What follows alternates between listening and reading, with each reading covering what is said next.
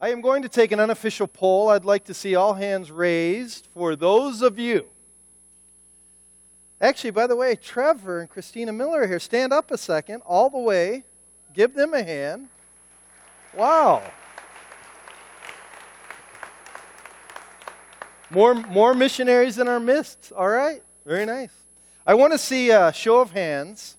How many of you in here have some sort of American Indian in your genealogical roots? Raise your hand. Raise, keep your hands up. That's, percentage wise, that's about 40%. Wouldn't you say, Derek? Take a look. Hold your, Derek, that's your job. Hold your hands up again. Derek, give me a percentage. What's that? Yeah, okay. First service, I'm telling you, there's about half, and I said 50%, and they said no. No, and I'm looking over, it's Ken and the Dutch side over there. That's the problem. But so, so I would say about 40% of people in here say they got some kind of American Indian roots in their background. I, I believe, majority of my life, that I did. My dad told us we had Choctaw Indian in our heritage. And because of that, my dad said that's why we tan so easy. That's why I have an Indian beard, Apache here, Apache there. See, Indians are funny too. When we played Cowboys and Indians, I was always the Indian. I liked Daniel Boone because his sidekick was Mingo, and Mingo looked, he was actually a European actor, had put on a black wig, but he looked Indian. And my dad looked exactly like that guy. And my mom, she worked for Avon. She's an Avon lady. And they always had those Avon uh, catalogs, and they had this hatchet necklace in there, and I had her get me a hatchet necklace. You know, and so I was a true Indian. And I was a Cleveland Indians fan, see, so I was true Indian. Well, two years ago, my sister took a DNA test, my blood sister. Here's what she found. The results are my family is 50% Western European, which includes Germany, France, and the Dutch. We're 15% Eastern European, mostly Polish.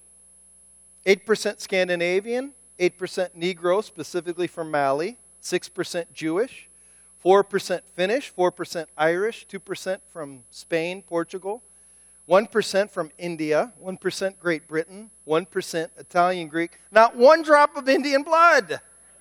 Not one drop.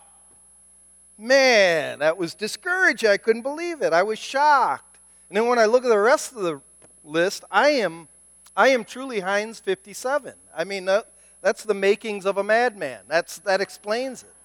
I've got everything in me.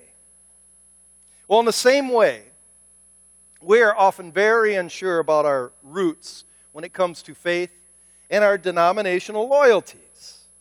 By definition, our church is Baptist.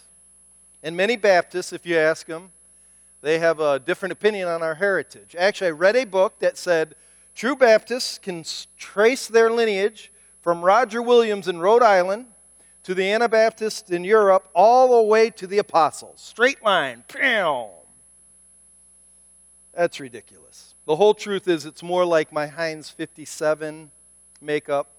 We are a conglomeration of a lot of church history, debates, arguments over the years, over the centuries. We may not be of the same denominational title, but most Christian churches, I'm going to say outside of the Roman Catholic and Orthodox Christian Church, most Christian churches share similar theological roots and understanding. Theology is an it's really basically an issue of ideas and thought patterns. And for the most part, our ideas are Protestant. We are people of protest. And by protest, it was the massive 16th century culture, earth shattering shaking that we call the Reformation. I'm not talking about Reformation denominationally, I'm talking about the idea of reforming the church that really took hold 500 years ago. Specifically, at the end of October, we're going to celebrate the 500th anniversary of Martin Luther nailing the 95 Theses on the Witten, Wittenberg Church. We'll talk about that in a minute. And so you can think what you want about why you're Baptist, why you're Methodist, why you're Lutheran. Some people, I'm a Baptist, always will be, or I'm nothing. never will be. But what happened 500 years ago has deeply impacted every one of you. And today we're going to begin on our series that we're going to take the next five weeks in October and call it the five solas. Sola means, in Latin, alone. By faith alone, by grace alone, in Christ alone. That's what all five of those are. And again, we're going today talking about sola fide. These are the ideas that were forged in a Reformation, and they still impact us. And I praise God for them. Today, I get to discuss the issue for me personally. If I had one topic to talk about, I'd talk about this for the rest of my life. Actually, I asked, as we, as pastors, talked about what we want to talk about, I took this right away because this message today, faith alone, has transformed me. It has transformed me. It's the doctrine of justification. It's sola fide. Go ahead. By faith alone. It comes from Romans 5:1. Therefore, listen to this. Therefore, being justified by faith, we have peace with God. We have peace with God. That's our topic for today. Let's ask God's Let's ask God's favor on this. Let's pray. Lord, I have two simple requests. First of all, help us to understand. There's a lot to think about, but help us to understand this. But secondly, I pray we would rejoice in this. Understanding and joy. That's my prayer. Please send it, God. In your name we pray. Amen. The topic of sola fide deals with the two most important questions any person can ever wrestle with. And my opinion is this if you don't wrestle with these two questions and you don't understand the answer to these two questions, you are a lost soul in danger of damnation if you can't answer these questions for yourself. Here's the two questions. Number one how can a man be made right with God? What this means is how, how, what do I need to do in order to stand on my own before a holy God without my parents there, without my pastor there? How can I face God alone? Second question Are good works, meaning religious things that I do, morally good things that I do, are good works the basis for being made right, or are they the byproduct of salvation? You could ask it like this What comes first? Good works and then salvation, or salvation and then good works? It's very important, incredibly important. In my first 23 years of living, I could not answer those questions. I really couldn't. I tried everything to please God at first. And what I'm going to tell you is how my mind worked, and some of yours does too, so don't remember. Um, you're Heinz 57 crazy like I am too. But my first 23 years of living, I thought being a good Christian was being a good boy who went to church on Sunday and wore a tie. I thought being a good Christian was taking communion on Sunday, every Sunday. I really did. I thought to get to heaven, I needed to I needed to do the Ten Commandments and also watch the movie The Ten Commandments all the way through. Man, I, I'll tell you, I thought I paid penance by watching that movie. And I would sit there. Everybody else fall asleep. But I would cheer Charlton Heston on for four straight hours. And I really believed that. I would pray for 13 years to St. Christopher. I had a medal that I was named after and I'd pray to him every day. I thought that helped me get into heaven. I would, after a good Sunday service, I would eat my grandma's greasy chicken and not complain. And you might think, well, what? It, I really thought I was being a good Christian by being nice to my grandma. I tried to perform good works because I thought they were the basis. I thought they preceded salvation. I really believe this, and a lot of you do too. The way to get into heaven is to do good, more good things than bad. So if this is the bad side and this is good, I'm in. And do you know what really, you know, the denominator has come to? If I'm not as bad as Hitler, I'm in. That's where it's really, that's how far Christianity has got. So those good things always seem to be a matter of opinion. I could ask a hundred different people, a hundred different priests, and often they give me a hundred different answers. Wear a scapular, go to confession, pray to Mary, go to Medjugorje in Yugoslavia, fast on Lent, don't swear on Lent. But I was confused. So, what do I need to do? This is what Sola Fide is about. We're going to answer this, and we're going to be very clear. So, to understand the subject, we need to draw out for you a historical sketch. In your bulletin, if you pull them out, I've got the sermon in there, and I've got a timeline in there. I've got a lot of different things to write down. I'm going to ask you to fill that out and learn it because some of you don't know how to answer these questions. And you have to. I want to be the pastor when I go to heaven and I see God, and God's like, Did you tell him? Did you tell him how to know me? This is it. This is it. And it's on you.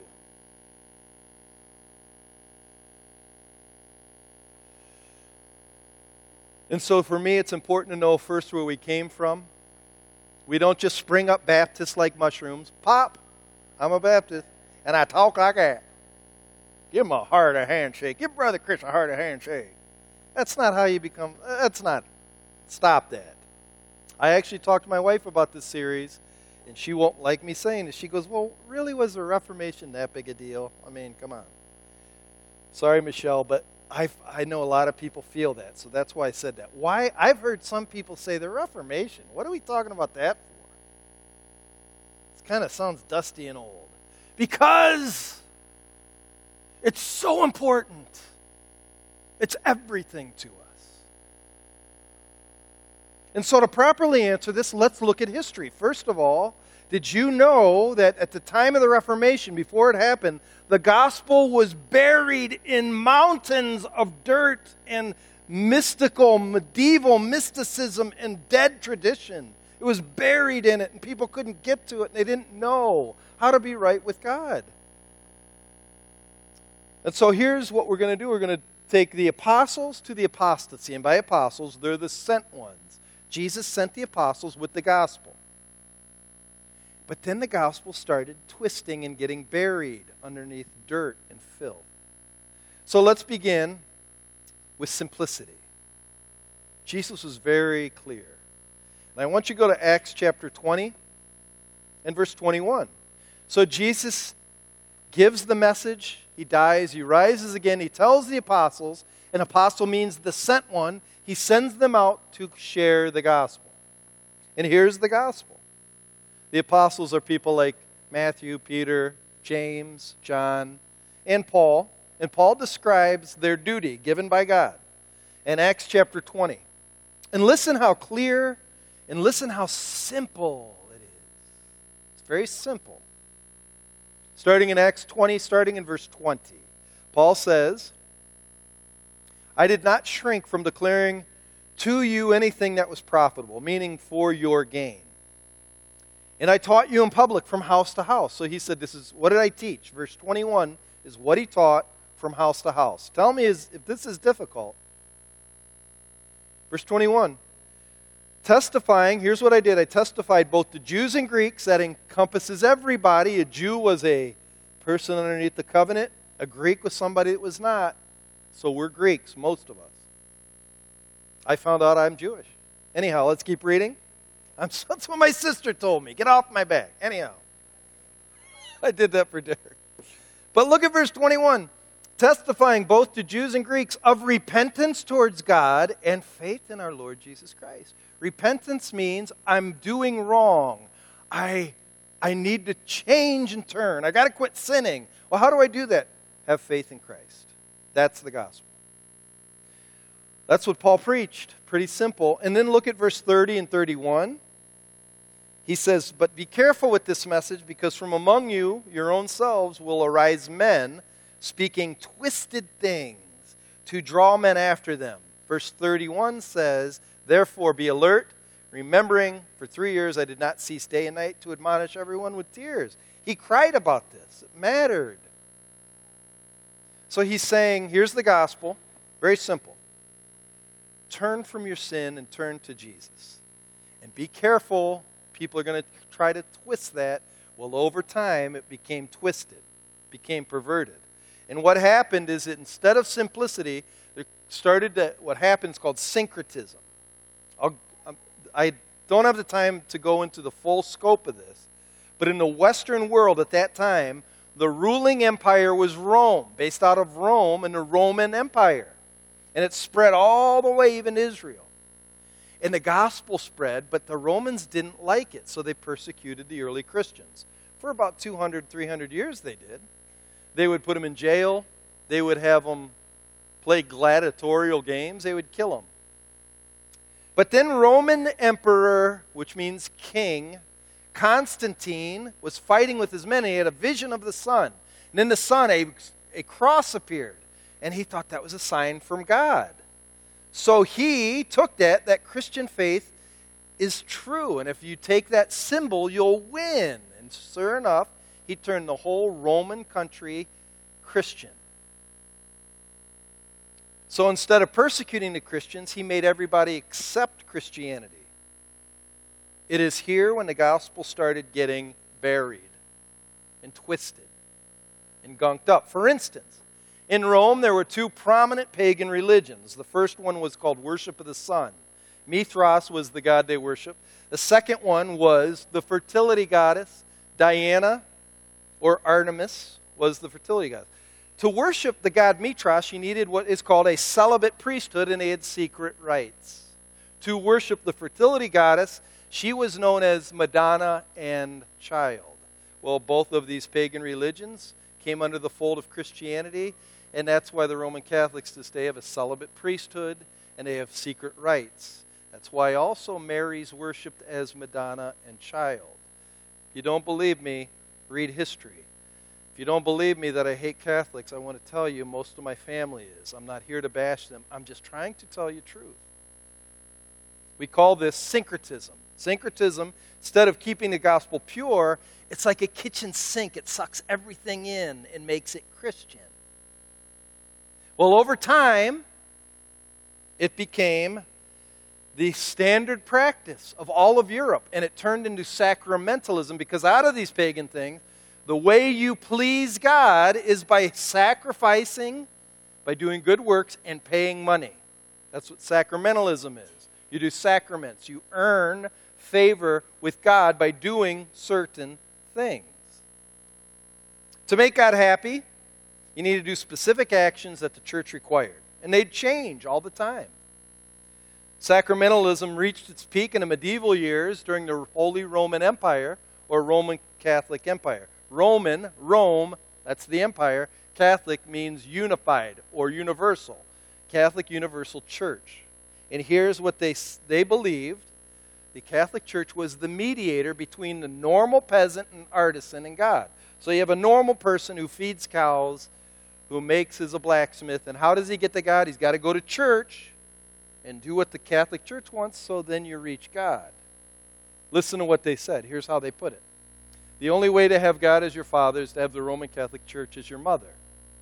That's what they believe. They still do. They won't say it because it's kind of it's a lot of conflict, but read their doctrinal statements. To honor God as Father, you needed church as your mother. So, in other words, there's really no way to get to God except through the church. To obtain grace, that means the favor of God, you needed to do good things in other words, do good to be good. Go to church to be a good Christian.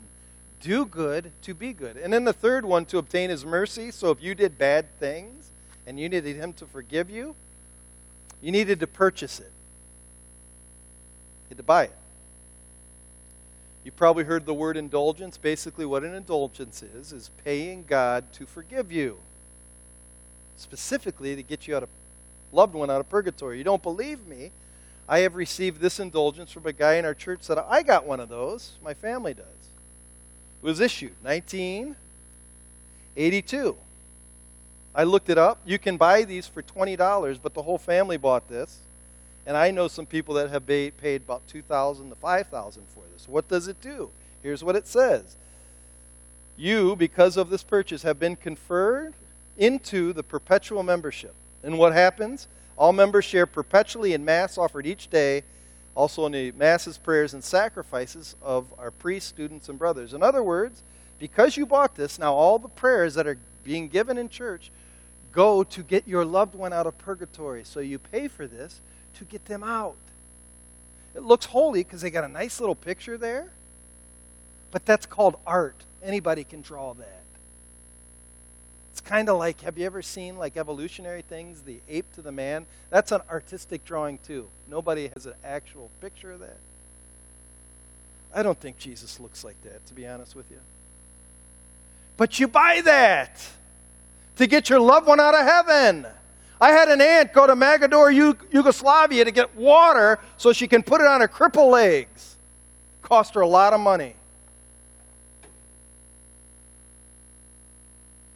But there was a man sent in the middle of this who saw it for what it was. I believe a man that was sovereignly designed and a man that called the church out because he started reading this and his eyes became open. That man was named Martin Luther. Not Martin Luther King, uh uh-uh. uh Martin Luther. Martin Luther came about 1500s. Martin Luther King was relatively recent. And I'll tell you what, instead of having a dream, this guy had two things that were amazing. He had a mind that was brilliant. He was actually trained as a lawyer. He grew up in a wealthy home. His dad paid for him to be a lawyer so he could go to court and help his dad in business. Well, one day he was walking down the road and he got caught in a thunderstorm and lightning was flashing all around him. He thought he was going to die. And he said, If I die now, I'm going to hell and I don't know what to do about it. And so he became a monk, an Augustinian monk, so he could learn about how do I save my soul from wrath. The thing about Martin Luther, which I don't find too often anymore, he took God very seriously. He believed he existed. In fact, he would do communion. And I'm just, again, I'm not disparaging, I'm just telling you the truth. As a monk, he would do Mass. And during Mass, you have communion, and you lift a wafer, and it's round. You lift a wafer as a priest, and you say a Latin phrase, and that Latin phrase transforms that wafer for, from what once was bread, and as you bring it down after the Latin phrase, it turns into the actual body of Christ. It's called transubstantiation. They believe that's Jesus right there. Like, that's really him. And so Martin Luther before he had to do Mass, the night before, he would be in his room beating his back because he knew a sinner would hold God and a, a sinner can't face God. So he would be terrified. And so his, his priest friend would say, What's wrong with you, Martin Luther? Get up. Don't you understand? A sinner can't look at God with sin. Oh, you're taking it too serious. We should take it serious. Well, he also had the Word of God, and the printing press. So in his room, go to Romans 1:17. He was studying the Bible. And he came upon chapter 1 of Romans and verse 17. And watch what it says. This was like a bolt of lightning in his soul, actually. Romans 1:16 begins by talking about the gospel. I am not ashamed of the gospel, for it's the power of God for salvation. What's the gospel? Repent, turn from God, from your sins, and turn in faith. That's the gospel. It's the power of God. And in verse 17 says, For in it, in the gospel, in that message, is the righteousness of God. That means when I receive that, I become like I become holy like God. And I can face him in this set, Martin Luther, he's like, oh, that's it? Is faith? Yeah. That set the world on fire. Because there's a guy named Tetzel, a guy who was selling these things. He was a priest, and they were trying to raise money for the church. And he said, I got a. The, the Pope gave this new indulgence that said he had, he had this copper, he had this copper, I guess, like bucket. And if you gave your money into that copper bucket, he, here's what he said As soon as the coin and the copper rings, a soul from purgatory will spring. So let's say my brother is dead, and I give him money on this special indulgence. The church promises he'll escape purgatory like that. Martin Luther saw peasants give their whole life savings and throw it in the copper. And it made him furious. So he wrote up 95 theses, this 95, these, these statements, and he nailed it on the Wittenberg door, and they printed it on a printing press and gave it to peasants. And you know what it said, some of it? It said, a normal person with a Bible in their hand knows more than the Pope. What? That shook the world. It's called the Reformation. So, from studying the scriptures in his room, he made some discoveries concerning how a person gets right with God. Each one flies in the face of religion and sacramentalism. And I'm going to ask you to think about these six things. If you can't follow along, at least write them down. Write the verses down I tell you because you got to know this. And just be happy. I'm not giving you 95 theses, I'm giving you six. Just six. These six are incredible. They're incredible. Incredible. But you got to process. The first one is this justification that means being declared right in the eyes of God, is forensic.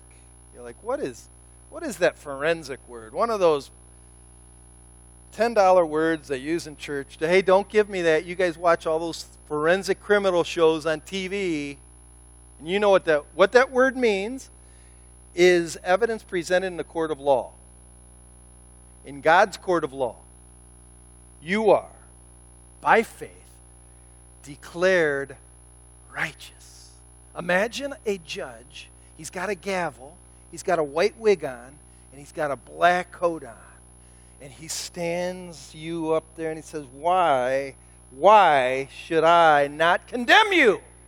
And you say, Because I believe in your son and he died on the cross for my sins. I believe that. He takes that gavel, he says, Boom! You're righteous. Oh, do you know what that does to a person? Watch what Jesus said. It's really simple. Go to John chapter 6. It's so simple. Why do we gunk up the gospel? Why do we make it so dusty? Jesus is pretty simple, even though he's God. John 6, verse 28. Watch how simple it is. The disciples are asking Jesus a question. It's very it's the very first question I presented to you, verse 28. They said to him, What must we do to be doing the works of God? What good things do I have to do to be good? What do I need to do to make God pleased and have peace? Verse 29. Tell me if this is hard to understand. Verse 29 This is the work of God, that you believe in him whom he sent.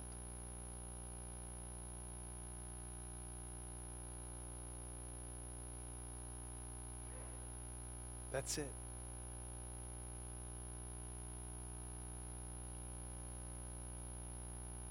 That's it.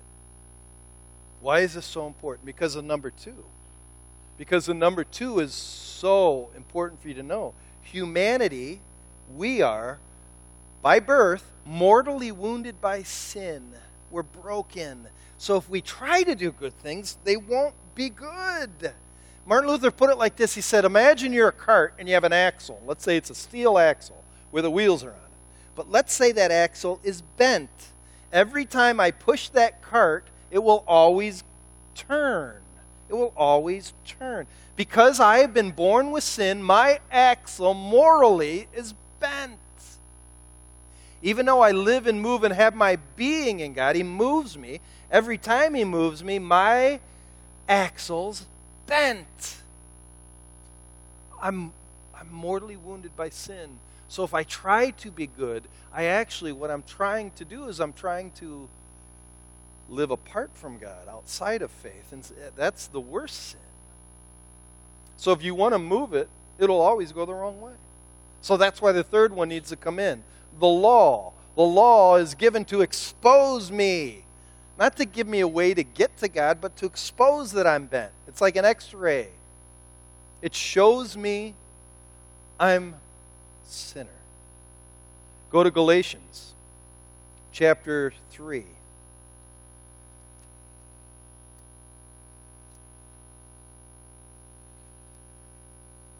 Galatians chapter 3.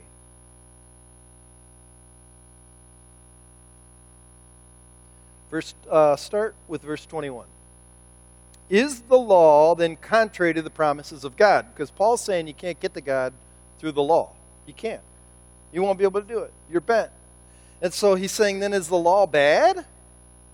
Is it contrary to the promises of God? Then what's the purpose of the law?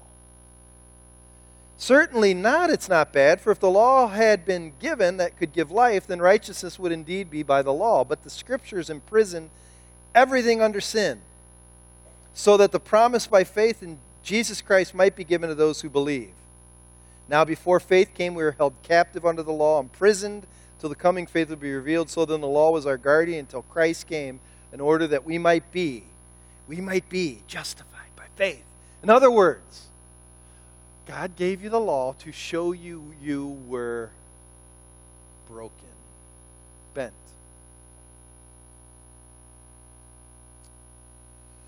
So the law isn't designed for us to be good. Good luck trying to do these because you can't.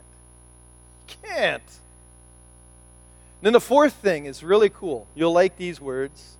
Righteousness, that means my ability to stand before God, is alien and imputed. It's alien. And you can think of it like what immediately comes to your mind, like a flying saucer. Ooh, coming from outer space to me. Something from outer space came to me. Something from outer space took over my body. Yes, the Holy Spirit. He's outside of me. And then when I accept Him, He's imputed into me.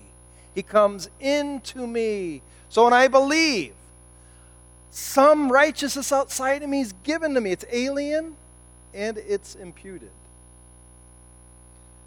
You've probably heard the phrase, believe in yourself. Just believe in yourself. Reach down deep inside because that's all you need to succeed. Or like Whitney Houston sings, I found the greatest love of all inside of me. The greatest love of all is easy to achieve, learning to love yourself. No, that's stupid. That is stupid. And you might say, Why are you screaming? Because you are going to be damned.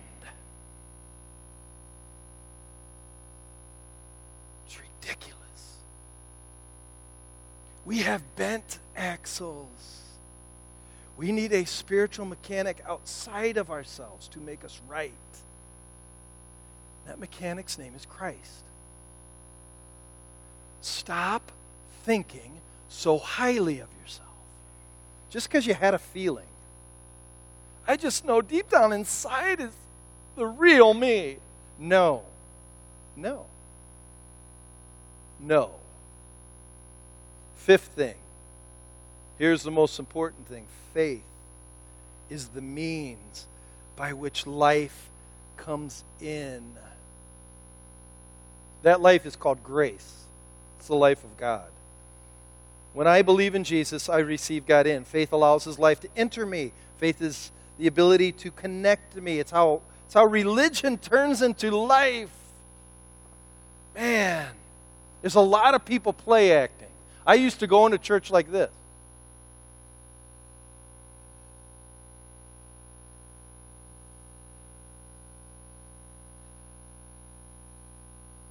Almost like I'm hurt or something. I'd kneel like that. And then I'd leave the church, I'd be wretched. There's a lot of people that go, hallelujah.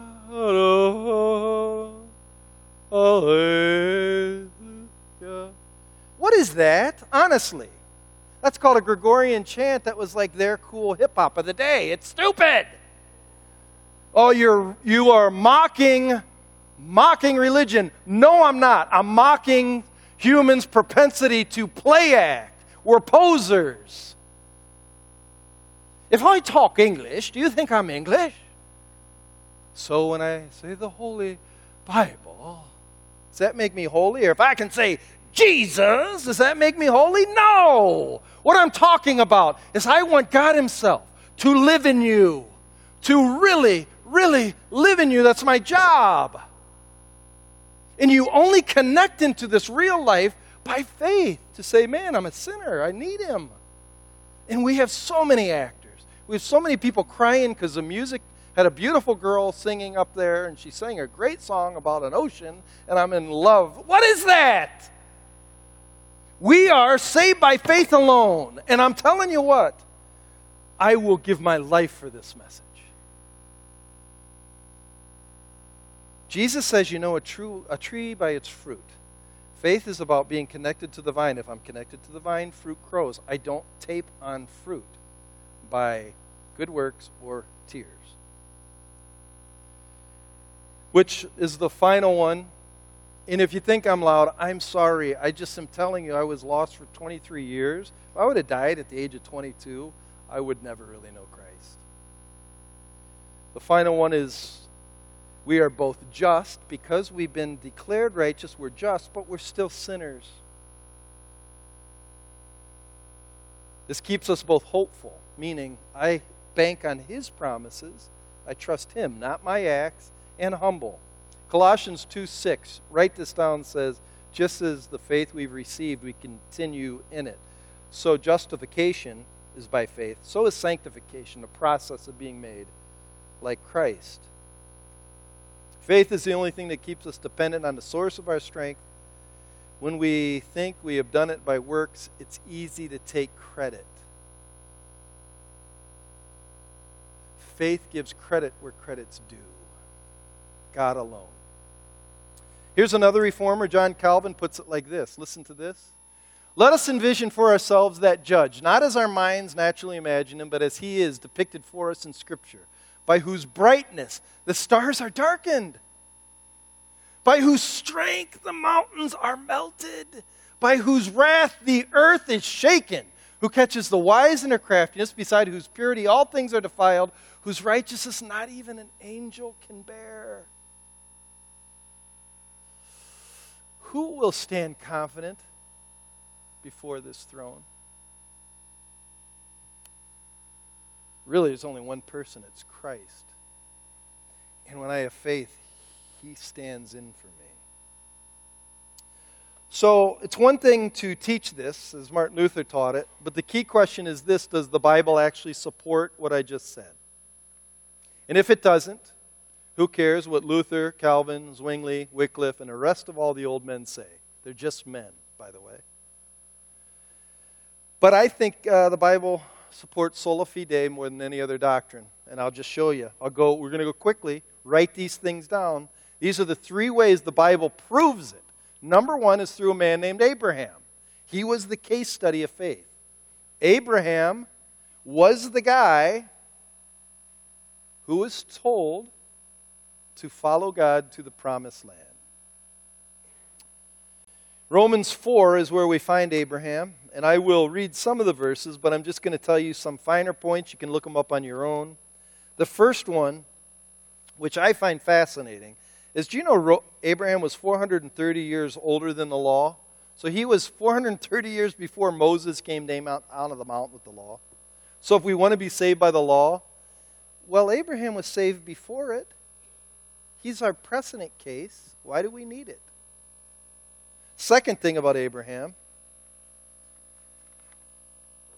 he proves to us that justification is either by faith or by works, one or the other, not together. Actually, if you look at verse 2 of Romans 4, it says, For if Abraham was justified by works, he has something to boast about, but not before God. So, what he's saying in verse 2 is okay, if he's boasting by works, ain't going to work. So, in other words, you either come by works or you come by faith. Which one do you choose? Because you can't flip flop. I'm going to do works one week. I'm going to be a really good Christian one week and wear a tie. And then the next week, man, I'm going to get be so tired of it, I'm just going to believe by faith. but man, I feel so guilty that I haven't done enough, so I'm going to go back to it. But you know what? I can't do all of it, so I'm just going to believe by faith. But you know, back and forth, back and forth. Either do one or the other. If you're going to do works, you got to do all of them perfectly. If you're going to do faith, rest in faith. Third thing, look how clear this is. Faith procures or connects me like a plug to electricity. It procures for me the promise of righteousness. Listen to these verses. Tell me how you get around them. Verse 3. What does Scripture say? Abraham believed God, and it was counted to him as righteousness. That's where imputed. Look at verse 13. For the promise to Abraham and his offspring that he would be heir of the world did not come through the law, but through the righteousness of faith. How do I get around these verses? I don't. They're truly true. And then the fourth thing, fourth point I'll say is so imputation, okay, Abraham, but what about me? Is this for me too? Yeah, it's for all of us. Look at verse 23 to 24, and it crescendos on chapter 5. Verse 23 The words, it was counted to him, were not written for his sake alone. Oh no, verse 24, but ours also. It will be counted to us who believe in him who raised Jesus, our Lord, from the dead, who was delivered for, for our trespasses, for our justification. That our says it means everybody. And that's why verse 1 of chapter 5 is awesome. Therefore, because of everything that went before. And you can say, therefore, kind of like you're tired out. Oh, therefore, since we've been justified by faith, we have peace with God. End of story. Second thing I want to bring you to is Galatians chapter 2. I want to talk about Paul and his pork meal. Paul and his pork meal, he was talking to Peter. Peter and Paul eating pork, and they went to Peter Piper's to pick some pickled peppers. But Peter and Paul were buddies, they were both apostles. Peter and Paul hung out with the Gentiles. Peter and Paul ate some BLTs, bacon. The law says no pork, no bacon. Paul understood that. Peter saw some Jews coming along that he's kind of scared of, so he quit eating bacon even though he ate it before, and that makes Paul tick. He says, Once you're a BLT eater, you're always a BLT eater. You can't go back. So here's the three things we learned. Chapter 2, verse 13. You, if you go back to the law, you become a hypocrite. Look at verse 13. The rest of the Jews acted hypocritically along with him, so that even Barnabas was led astray by their hypocrisy. Here's what this means. If I tell people that I am saved by faith, but yet I try to prove that I'm godly by wearing ties, by doing all these things, I'm a hypocrite. That's a bad word. You know what a hypocrite means? I'm a mask wearer, I'm a poser, I'm a deceiver. Second thing the, the pork meal proved is that justification is impossible to to be achieved by works. Look at verse 16. Watch how clear it is. Yet we know a person is not justified by the works of the law, but through faith. So we also believed in Christ in order to be justified by faith and not by works of the law, because by works no one will be justified. That's as clear as you can get. I don't even need to elaborate it. First thing that this pork meal told us also this is awesome. The Spirit of God the alien righteousness, this hovering alien righteousness that comes inside of me, I receive it by hearing. Look at chapter 3, verse 2. Let me ask you this Did you receive the Spirit, that alien entity from outer space? Did you receive the Spirit by works of the law or by hearing with faith? Either works or faith. Which one? And it's a it's basically a question that begs the answer by faith, of course. So the third thing, scripture, not just Abraham and Paul, but there's one more person that man, I just want to bring your attention to. His name is Jesus. He's really important. Do you know what excites Jesus? I mean, really gets him going? It's all through the Gospels. One thing faith. All of these verses point to a time when Jesus was geared up. For instance, remember Cornelius the centurion? He says to him, he calls the crowd around. He goes, I have not found such great faith even in Israel. This guy gets it. He gets it. Faith. So, what are the nuts and bolts of this? I'll just give three quick practical ways to live this. How do I live this? Even more importantly, how do I allow it to make a difference? How do I let it change me? Number one, learn and meditate on these words. Learn these words. Learn these words. I think some, I don't know how this happened. I, maybe you know. How did the church become sheerly for entertainment? Where I want to come on Sunday just to, don't expect me to think, just make me happy. How did, I don't know how that happened. And so, what I'm going to ask you to do is, I'm going to ask you to learn these words and meditate on them. Go home and study them because they're everything. Number one, learn the word justification, specific forensic.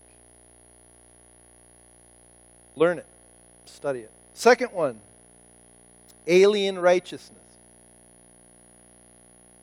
Learn that, study it.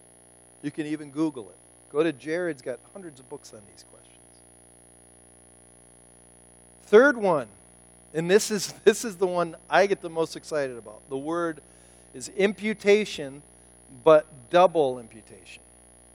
I'll just explain it to you real quick. I try to do this every once in a while. It's the greatest illustration I could think of. Imagine this glass is dirty, broken, and cracked. That's what I'm like when I'm born. I'm bent axle. When I believe in Jesus, the first thing that happens is singular imputation. He cleanses me of all unrighteousness. Okay, so it's kind of like he cleans the glass and cleans the chips in the glass and makes it brand new.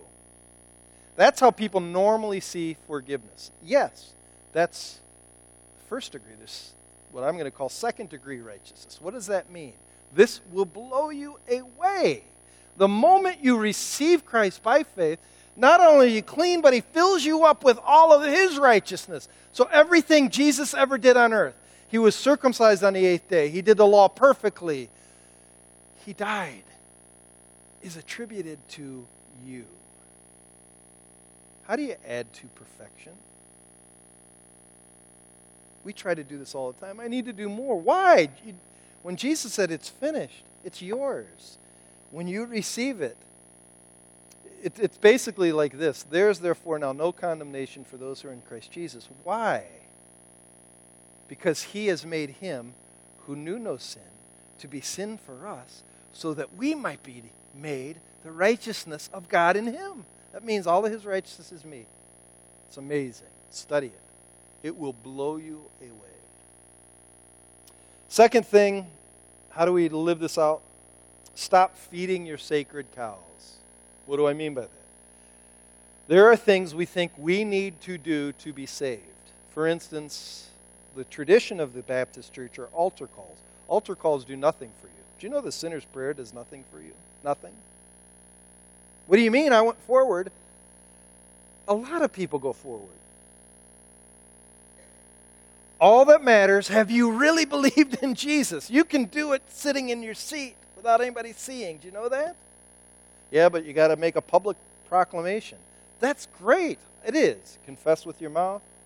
I understand that, but we have sometimes sacrificed the action for the reality. And then the action becomes more important than the reality, and all we do is promote the action. And it causes a lot of people to be dead. I think we do that with what we wear to church. I think we do that with crying, honestly. I think sometimes crying is sincere, but crying doesn't necessarily mean you're sincere. I think we do this in this area with our family. I was born into this family. Because I was born into this family, I'm okay because mom's okay because grandma's okay. And somehow we think grandma's righteousness is like a wave, it splashes to me. Nope, no, no. You are going to someday face God by yourself. You alone. And you can't say, Jesus, talk to my grandma. She's already in here. Your grandma will come out and say, Son, Don't lay that on me.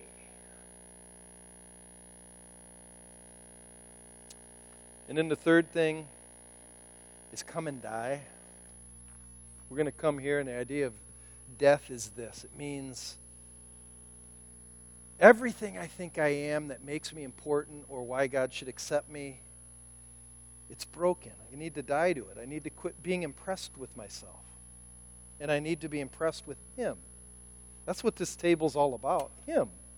We have we have juice which represents his blood. It was perfect. He spilled it. And bread that represents his body, he broke it. How can we add to this?